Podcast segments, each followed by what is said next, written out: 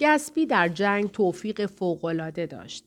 پیش از آنکه به جبهه برود سروان بود و به دنبال زد و خوردهای آرگون درجه سرگردیش را گرفت و فرمانده واحدهای مسلسلدار لشکر شد. پس از ترک مخاسمات دیوانوار کوشید به آمریکا باز گردد ولی به علت اشکالات اداری یا سوء تفاهم در عوض به آکسفورد فرستاده شد. گسبی حالا دیگر نگران بود. در نامه های دیزی یک حالت استراب عصبی پیدا شده بود. دیزی نمی توانست بفهمد چرا گسبی قادر نیست به آمریکا برگردد. دیزی اکنون فشار جهان خارج را حس می کرد و می‌خواست گسبی را ببیند و وجودش را کنار خود حس کند و دلگرم شود که کارش و تصمیمش درست بوده است. چون دیزی جوان بود و جهان تصنعیش به رایحه گلهای ارکیده معطر بود و به تفرعون شادمان و به نوای ارکسترهایی که بنیانگذار رقص سال بودند و غمهای زندگی و حالت پررمز و اشاره آن را در آهنگهای تازه خلاصه می کردند. شب تا صبح ساکسیفون ها یعص و هرمان بیل استریت بلوز را به ناله می سرودند و در آن حال یکصد جفت کفش ظریف سیمین و زرین خاک پرتلعلو را می رفتند.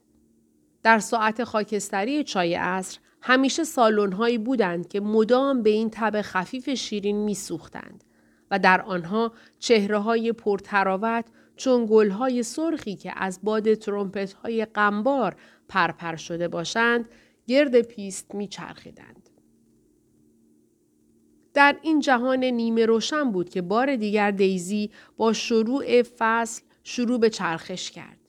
ناگهان دوباره روزی شش قرار ملاقات با شش مرد میگذاشت و سپید دم خوابالود روی تخت خواب خود می افتاد و پولک ها و شیفون های لباس شبش را لابلای ارکیده های پژمرده روی زمین میانداخت.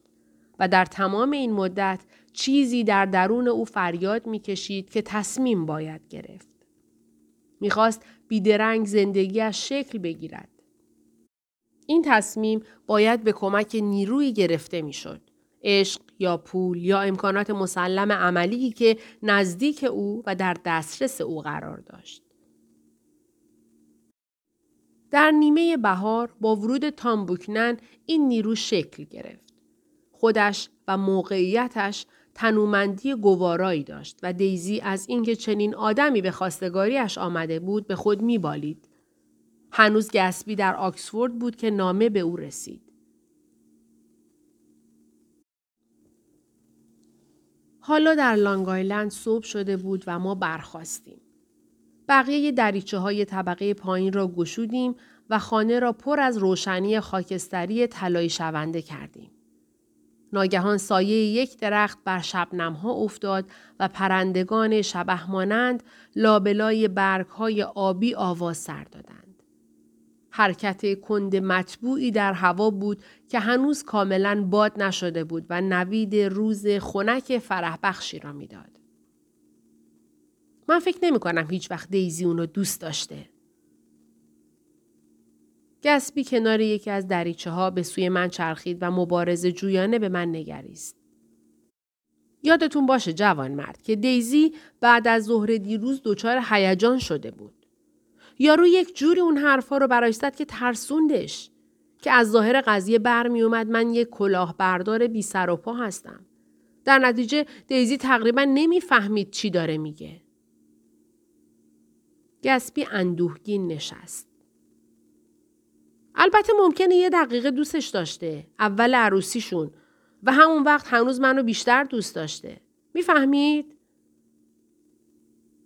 ناگهان حرف عجیبی زد. در هر حال صرفا یه چیز شخصی بوده. از این جمله چه چیزی استنباط می‌شد جز آنکه آدم را به این فکر بیاندازد که شدت تصور گسبی از ماجرا به قیاس و اندازه نمی آید؟ وقتی گسبی از فرانسه برگشت، تام و دیزی هنوز در مسافرت عروسی بودند. گسبی با آخرین حقوق پرداختی ارتش سفر فلاکتبار و مقاومت ناپذیری به لویویل کرد. یک هفته آنجا ماند و خیابانهایی را که شبهای ماه نوامبر صدای پایشان با هم در آن پیچیده بود دوباره پیمود و جاهای دور ای را که با اتومبیل سفید دیزی رفته بودند دوباره رفت. همانطور که خانه دیزی همیشه برایش مرموزتر و شادتر از خانه های دیگر بود، خود شهر هم در فکر او با وجودی که دیزی از آن رفته بود آکنده از زیبایی غمانگیز بود. گسبی وقتی شهر را ترک کرد حس می کرد اگر کوشاتر جستجو کرده بود شاید دیزی را یافته بود. حس می کرد او را پشت سر می گذارد. در واگن درجه سه قطار هوا گرم بود. به راهروی سرباز رفت و روی یک صندلی پارچه‌ای تاشو نشست. و ایستگاه لغزید و عقب ماند و نمای عقب خانه های ناآشنا از کنار قطار گذشتند. و بعد در سبززاران بهاری یک قطار زردرنگ شهری یک دقیقه با آنها مسابقه داد. پر از آدمهایی بود که ممکن بود جادوی پرید رنگ سیمای دیزی را روزی در خیابانی بر حسب تصادف دیده باشند. خط آهن پیچ خورد و اکنون قطار از خورشید دور می‌شد و در آن حال که خورشید پایین می‌رفت انگار بر سر شهر ناپدید شونده که معشوقهش در آن نفس کشیده بود دست تبرک می‌کشید. گسبی از روی استرار دستش را دراز کرد تا یک مشت هوا به چنگ آورد. تا جزئی از نقطه ای را که وجود دیزی برایش عزیز کرده بود برای خود نگاه دارد. اما اکنون در مقابل چشمان محوش همه چیز به سرعت زیاد از حدی میگذشت و گسبی دانست که آن قسمت ماجرا را تازه ترین و بهترینش را برای همیشه از دست داده است. ساعت نه بود که صبحانه را تمام کردیم و روی ایوان سر پله نشستیم.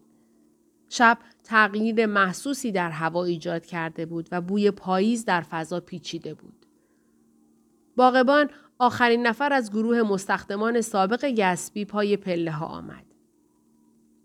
آقای گسبی امروز می‌خوام آب استخر رو بکشم.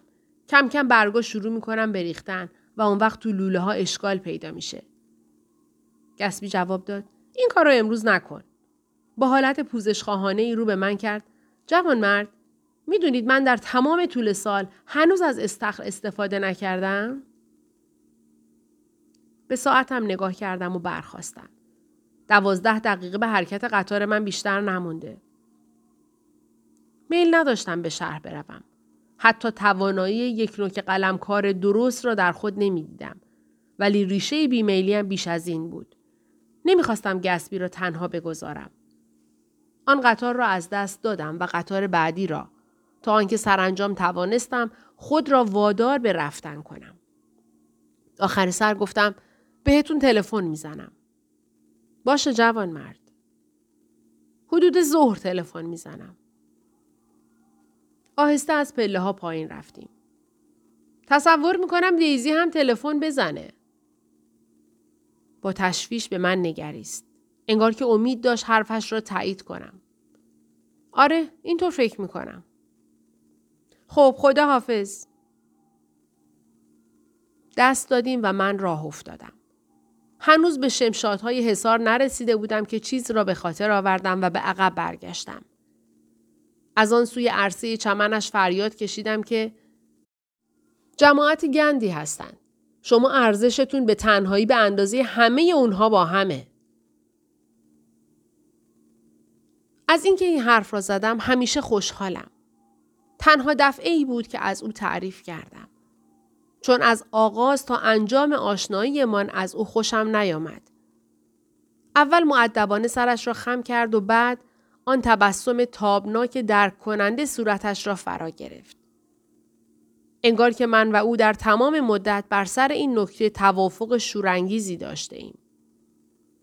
کت و شلوار پرشکوه مچاله صورتی رنگش در مقابل سفیدی پله ها نقطه درخشانی از رنگ بود و من به یاد شبی افتادم که برای نخستین بار سه ماه پیش به خانه اجدادیش آمدم.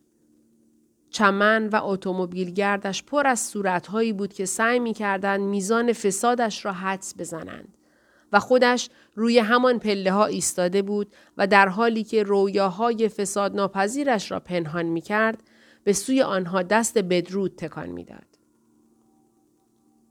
از مهمان نوازیش تشکر کردم. همیشه برای این موضوع از او تشکر می کردیم. من و دیگران. داد کشیدم. خدا حافظ گسبی. صبحانه خوبی بود. در نیویورک مدتی سعی کردم صورتی از مزنه تعداد پایان ناپذیری سهام تهیه کنم و بعد در همان صندلی گردان خوابم برد. اندک قبل از ظهر بود که زنگ تلفن بیدارم کرد و در حالی که عرق از پیشانیم بیرون می‌زد از جا جستم. جردن بیکر بود. اغلب در این ساعت روز به من تلفن می‌زد. چون پیدا کردنش در غیر این صورت به علت رفت و آمدهای پیشبینی ناپذیر او بین هتل‌ها و باشگاه ها و خانه های اشخاص مشکل بود. معمولا صدایش در گوشی تلفن حالت تازه و خنکی داشت مثل یک تکه چمن که به ضرب چوب دستی بازیکنی از زمین سرسبز گلف کنده شده باشد و از دریچه اتاق کار من تو بیفتد ولی امروز صبح صدایش خشک و خشن بود گفت از خونه دیزی اومدم بیرون حالا در همستدم و امروز بعد از ظهر میرم به ساوستمتن احتمالا ترک خانه دیزی کار عاقلانه ای بود ولی مرا ناراحت کرد و جمله بعدی او مرا منقبض ساخت. دیشب اونقدر با من خوب نبودی. در اون وضع این مسئله چه اهمیتی داشت؟ یک لحظه سکوت. بعد با وجود این می‌خوام ببینمت. منم می‌خوام امروز تو رو ببینم. چطور امروز بعد از ظهر من به ساوتمتن نرم و در عوض بیام شهر؟ نه فکر نمی کنم امروز بعد از ظهر بشه. باشه. امروز بعد از ظهر غیر ممکنه. کارهای مختلف مدتی به همین ترتیب حرف زدیم و بعد ناگهان دیگر حرف نمی زدیم. نمی‌دانم کدام یکی از ما گوشی را تلق گذاشت. ولی می‌دانم دیگر اهمیتی برایم نداشت. آن روز بعد از ظهر نمی توانستم روبروی او پشت میز چای بنشینم و با او صحبت کنم. حتی اگر دیگر در این دنیا با او صحبت نمی کردم. چند دقیقه بعد به خانه گسبی تلفن زدم ولی خط او مشغول بود. چهار بار سعی کردم و سرانجام تلفنچی به جان آمده ای گفت خط او را برای مکالمه ای با دیترویت باز نگه داشتند. برنامه حرکت قطارها را بیرون آوردم و دایره کوچکی دور قطار 350 کشیدم. بعد به عقب تکیه دادم و سعی کردم فکر کنم. تازه ظهر بود. آن روز صبح وقتی که قطار از کنار خاکسترزار میگذشت من عمدن جایم را عوض کردم و به طرف دیگر واگن رفتم. تصور می کردم جمعی آدم کنجکاو تمام روز آنجا بایستد و بچه های کوچک در خاک دنبال نقطه های تیره بگردند. و یک آدم وراج حادثه را دوباره و چند باره آنقدر تکرار کند که واقعیتش دفعه به دفعه حتی برای خودش کمتر شود و عمل فجیع مرتل ویلسون فراموش شود. حالا می‌خواهم اندکی به عقب برگردم و آنچه را شب قبل در گاراژ بعد از رفتن ما اتفاق افتاده بود تعریف کنم. پیدا کردن خواهر خانم ویلسون کاترین به زحمت میسر شده بود. از قرار معلوم قانون مشروب نخوردنش را شکسته بود. چون وقتی وارد شد از شدت مستی گیج بود و نمی توانست بفهمد که آمبولانس قبل از رسیدن او به فلوشینگ رفته است. وقتی که او را سرانجام قانع کردند فورا از حال رفت. انگار که قسمت تحمل نشدنی ماجرا همین بود. بعد یک نفر آدم مهربان یا کنجکاو او را سوار اتومبیل خود کرد و به دنبال جنازه خواهرش برد. تا مدتها پس از نیمه شب جمعیت متغیری جلوی گاراژ در تلاطم بود و جورج ویلسون داخل گاراژ خودش را یک بند روی تختی که نشسته بود می جنباند. مدتی در اتاق دفتر باز بود و هر کس داخل گاراژ می شد. بی اختیار نگاهی توی دفتر میانداخت. سرانجام یک نفر گفت گناه دارد و در را بست. میکایلیس و چند مرد دیگر با او بودند. اول چهار پنج نفر و بعد دو سه نفر. با وجود این میکایلیس ناچار شد از آخرین آدم غریبه خواهش کند ربع ساعت دیگر بماند تا آنکه او به محل کار خودش برود و یک قوری قهوه درست کند. پس از آن میکایلیس تا صبح تنها کنار ویلسون ماند.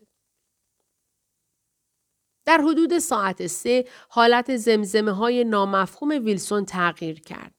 آرامتر شد و درباره اتومبیل زرد رنگ شروع به صحبت کرد. اعلام کرد که می‌داند چگونه صاحب اتومبیل زرد را شناسایی کند. و بعد از دهانش پرید که دو ماه پیش وقتی زنش از شهر برگشت صورتش زخم بود و دماغش ورم کرده بود. اما وقتی که از خودش این حرفها را شنید وحشت کرد و دو مرتبه با صدای آکنده از زجه به خدایا خدایا کردن پرداخت. میکایلیس ناشیانه سعی کرد سرش را گرم کند. جورج چند سال ازدواج کردی؟ بیا اینجا بشین. یه دقیقه تکون نخور و سعی کن به این سوال من جواب بدی. چند وقت ازدواج کردی؟ دوازده سال. هیچ وقتی بچه گیرتون اومد؟ ده یالا جورج آروم بشین. یه سوالی ازت کردم. هیچ وقت بچه دار شدین؟ سوسک های قهوه‌ای با پوسته سختشان خود را دم به دم به چراغ غبار گرفته می زدند و هر وقت میکائیلی صدای رد شدن سریع اتومبیلی را در جاده می شنید برایش شبیه اتومبیلی بود که چند ساعت زودتر توقف نکرده بود. میکائیلیس میل نداشت درون محوطه گاراژ برود چون میز کاری که جسد زن را روی آن گذاشته بودند خونی شده بود. به دور اتاق دفتر با ناراحتی میچرخید. تا صبح دیگر همه اشیایی را که آنجا بود دانه دانه می شناخت و گاه به گاه کنار ویلسون می نشست و می کوشید او را آرامتر کند. جورج، کلیسایی هست که گاهی اونجا بری؟ حتی کلیسایی که مدت زیادی اونجا نرفته باشی؟ شاید من بتونم به اون کلیسا تلفن بزنم. کشیش بیاد اینجا یه خورده با تو صحبت کنه. می‌فهمی؟ به هیچ کلیسایی نمیرم. جورج، آدم باید یه کلیسایی برای همچین وقتی داشته باشه. باید اقلا یه بار به یه کلیسا رفته باشی دیگه. شما مگه تو کلیسا ازدواج نکردین؟ جورج گوش کن. مگه شما تو کلیسا ازدواج نکردین؟ خیلی وقت پیش بود. کوششی که ویلسون برای جواب دادن به کار بست آهنگ منظم جنبیدن او را شکست. یک لحظه خاموش ماند. بعد همان حالت نیمه دانا نیمه مبهوت به چشمان بیفروغش بازگشت. تو اون کشو. اونجا. نگاه کن. ویلسون به میز اشاره کرد. کدوم کشو؟ میکایلیس کشویی را که از همه به دستش نزدیکتر بود بیرون کشید. در آن چیزی نبود. به جز یک قلاده کوچک ولی گران قیمت سگ که از چرم و مفتولهای به هم بافته نقره ساخته شده بود. ظاهرا نو بود. آن را بالا گرفت و پرسید این؟ ویلسون که به آن خیره مانده بود سرش را خم کرد. دیروز بعد از ظهر پیداش کردم. زنم سعی کرد برام توضیح بده ولی من می‌دونستم یه کلکی توش هست. مقصودت اینه که زنت خریده بودش؟ پیچیده بودش تو کاغذ حریر رو گذاشته بود روی میز میکایلیس هیچ قرابتی در این کار ندیده و ده دوازده دلیل احتمالی برای خریدن این قلاده از جانب مرتل ویلسون برشمرد. اما بعید نبود که ویلسون مقداری از این توضیحات را قبلا از زبان خود زن شنیده باشد. چون دوباره خدایا خدایا را به نجوا از سر گرفت. تسلی دهنده او چندین توضیح را ناگفته گذاشت. ویلسون گفت بعد کشتش. ناگهان چانهش افتاد و دهانش بازمان. کی کشتش؟ می‌دونم چجوری بفهمم کی. دوستش گفت جورج تو آدم بدخیالی هستی. این پیش آمد طوری بهت فشار آورده که خودت نمی‌دونی چی داری میگی. بهتر سعی کنی تا صبح آروم بنشینی. مثل آدم کشا کشتش. جورج تصادف بود. ویلسون سرش را تکان داد. چشمانش را تنگ کرد و از لای دهان نیمه بازش شبه هوم آدمی که بیشتر می‌داند خارج شد. با قاطعیت گفت می‌دونم. من یکی از اون آدمایی هستم که به دیگرون اعتماد می‌کنن و هیچ وقت به فکر آزار هیچ کسی نیستن. ولی وقتی بنا بشه چیزی رو بدونم می‌دونم. همون مردی بود که توی ماشین بود. زنم دوید باهاش صحبت کنه ولی یارو وای نستاد. میکائیلیس هم این را دیده بود. اما به فکرش نرسیده بود که این نکته ممکن است معنی خاصی داشته باشد. او فکر می‌کرد خانم ویلسون از شوهرش فرار می کند و نه اینکه می‌خواهد اتومبیل معینی را وادار به توقف کند. چطور ممکن بود زنت اینجوری باشه؟ ویلسون گفت آب زیر کاهه. انگار که این جمله جواب سوال میکایلیس بود. آه. ویلسون دوباره شروع کرد به جنبیدن و میکایلیس ایستاد و قلاده را در دست خود پیچاند. جورج شاید یه دوستی داری که می‌تونم بهش تلفن بزنم بیاد پیشت. امید دوری بود. میکایلیس تقریبا مطمئن بود که ویلسون هیچ دوستی ندارد. موجودیتش حتی برای زنش هم کافی نبود. اندکی بعد وقتی میکایلیس تغییری در اتاق حس کرد خوشحال شد. کنار دریچه جنبش آبی رنگی به چشم می‌خورد و او دانست که سپید دم نزدیک است. حدود ساعت پنج دیگر روشنی آبی بیرون به اندازه رسیده بود که چراغ برق را می‌شد خاموش کرد. چشمان شیشه‌ای ویلسون متوجه خاکسترزار شد که در آن ابرهای کوچک خاکستری در نسیم خفیف بامداد شکلهای عجیب و غریب به خود می گرفتند و از این سو به آن سو می شتافتند. پس از سکوتی دراز ویلسون نیم جویده گفت باهاش صحبت کردم. بهش گفتم ممکنه منو گول بزنی ولی خدا رو نمی‌تونی گول بزنی. بردمش کنار دریچه. ویلسون به زحمت برخاست و کنار دریچه عقب رفت و در حالی که صورت خود را به آن چسبانده بود به آن تکیه داد. بهش گفتم خدا می‌دونه چه کارایی می‌کردی. همه کارایی رو که می‌کردی خدا می‌دونه. ممکنه منو گول بزنی. ولی خدا رو نمی‌تونی گول بزنی. از پشت سر او میکایلیس با تعجب دید که ویلسون به چشمان دکتر تی جی اکلبرگ مینگرد که لحظه ای پیشتر پرید رنگ و عظیم از میان تاریکی زائل شونده شب ظاهر شده بود. ویلسون تکرار کرد خدا همه چیز رو می‌بینه. میکایلیس به او اطمینان داد که این فقط یه آگهیه. چیزی او را وادار کرد از دریچه روی برگرداند و دوباره متوجه اتاق شود. ولی ویلسون مدتی دراز آنجا ایستاد و از پشت شیشه پنجره سرش را به طرف نیمه روشنی بیرون پایین و بالا برد.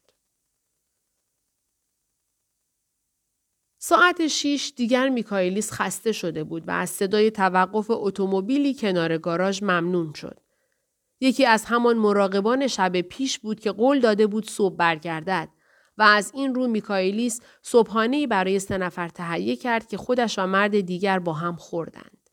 ویلسون حالا آرامتر شده بود و میکایلیس به خانهش رفت بخوابد. چهار ساعت بعد وقتی بیدار شد و به شتاب به گاراژ برگشت ویلسون ناپدید شده بود. بعدا رد او را در تمام مدت پیاده راه پیموده بود تا پرت روزولت گرفتند و از آنجا تا گتس هیل که همانجا ساندویچی خریده بود که نخورده بود و فنجانی قهوه. لابد خسته بوده و آهسته راه می رفته است چون تا ظهر به گتس هیل نرسیده بود. تا اینجا اشکالی در کار تعیین چگونگی وقت گذرانی او پیش نیامد. پسر بچه هایی بودند که آدم نسبتا دیوانه ای را دیده بودند و راننده هایی که ویلسون از کنار جاده نگاه غریبی به سویشان انداخته بود. از اینجا ویلسون سه ساعت از نظر ناپدید شد. ماموران پلیس بر اساس آنچه ویلسون به میکایلیس گفته بود می‌دونم چه جوری بفهمم کی فرض کردند که در این مدت در آن حوالی از این گاراژ به آن گاراژ رفته و سراغ اتومبیل زرد رنگ را گرفته است. از طرف دیگر بعدا هیچ صاحب گاراژی پیدا نشد که بگوید او را دیده است و شاید ویلسون راه ساده تر و مطمئن تری برای کسب اطلاعات مطلوب خود انتخاب کرده بود. ساعت دو نیم که شد دیگر در وست ایگ بود و همانجا سر راه خود به خانه گسبی سراغ او را از آبری گرفت. بنابراین قبل از این دیگر اسم گسبی را می دانسته است. ساعت دو گسبی مایو پوشید و به پیشخدمت دستور داد اگر کسی تلفن زد او را کنار استخر مطلع کنند. بعد به گاراژ رفت تا یک تشک بادی لاستیکی را که در طول تابستان باعث تفریح مهمانانش شده بود بردارد و رانندهش به او کمک کرد تا بادش کند. بعد دستور داد که اتومبیل روباز به هیچ وجه نباید از گاراژ بیرون برده شود. و این عجیب بود چون گلگیر جلوی سمت راست به تعمیر احتیاج داشت. گسبی تشک را به دوش کشید و به طرف استخر راه افتاد. یک بار ایستاد و کمی تشک را روی شانهاش جابجا کرد و راننده از او پرسید به کمک احتیاج دارد یا نه. ولی او سرش را تکان داد و لحظه ای بعد میان درختان پاییزی ناپدید شد. هیچ تلفنی نرسید. ولی پیش خدمت نخوابید و تا ساعت چهار مدتها بعد از آنکه دیگر کسی نبود خبر تلفن را به او برساند منتظر ماند. من حس می کنم گسبی خودش اعتقادی به رسیدن این تلفن نداشت و شاید دیگر اهمیت نمی‌داد. اگر این موضوع حقیقت داشته باشد، لابد حس کرده بود که این کهنه دنیای گرم را از دست داده است و چون مدتی بیش از حد دراز با یک رویای واحد زندگی کرده، باید قرامت گذافی بپردازد. لابد از لابلای برگ های وحشتانگیز به آسمانی نامعنوس نگریسته بود و از کشف زشتی گل سرخ و سردی تابش آفتاب بر چمنی که هنوز درست تکفین نیافته بود بر خود لرزیده بود. جهانی تازه که مادی بود بی آنکه واقعی باشد. جایی که ارواح مفلوک که به جای هوا رویا تنفس می کردند در آن بی هدف سرگردان بودند. مثل آن شبه غریب خاکسترفامی که از وسط درختان بیشکل به سوی او پیش می آمد. راننده که یکی از آدمهای تحت حمایت ولفشین بود صدای تیرها را شنید. بعدا فقط توانست بگوید که اهمیت خاصی برای آنها قائل نشد. من از ایستگاه راه آهن با اتومبیل یک سر به خانه گسبی آمدم. و بالا رفتن عجولانه و پرتشویش من از پلکان منزل اولین چیزی بود که کسی را مسترب کرد. اما در آن وقت آنها می دانستند. اعتقاد راسخ دارم. بی آنکه تقریبا کلمه ای بر زبان آوریم چهار نفری من و راننده و پیشخدمت و باغبان به شتاب کنار استخر رفتیم. آب تازه‌ای که از یک سو وارد استخر می‌شد و راه خود را به سوی آبریز در طرف دیگر باز می کرد جنبش خفیف تقریبا نامحسوسی به وجود می آورد. تشک سنگینبار با حرکات نامنظمی به سوی انتهای استخر می رفت و لرزه های کوچکی که حتی سایه موج هم نبود در آب می انگیخت. نفس خفیف بادی که حتی بر سطح آب چین نمی افکند کافی بود مسیر تصادفی تشک را با بار تصادفیش به هم بزند. تشک از تماس با یک توده برگ آهسته چرخید و چون پرگار دایره نازک سرخی در آب ترسیم کرد. پس از آنکه با جنازه گسبی به طرف ساختمان راه افتادیم، باغبان کمی دورتر در چمن جسد ویلسون را دید و اجزای قربانگاه کامل شد.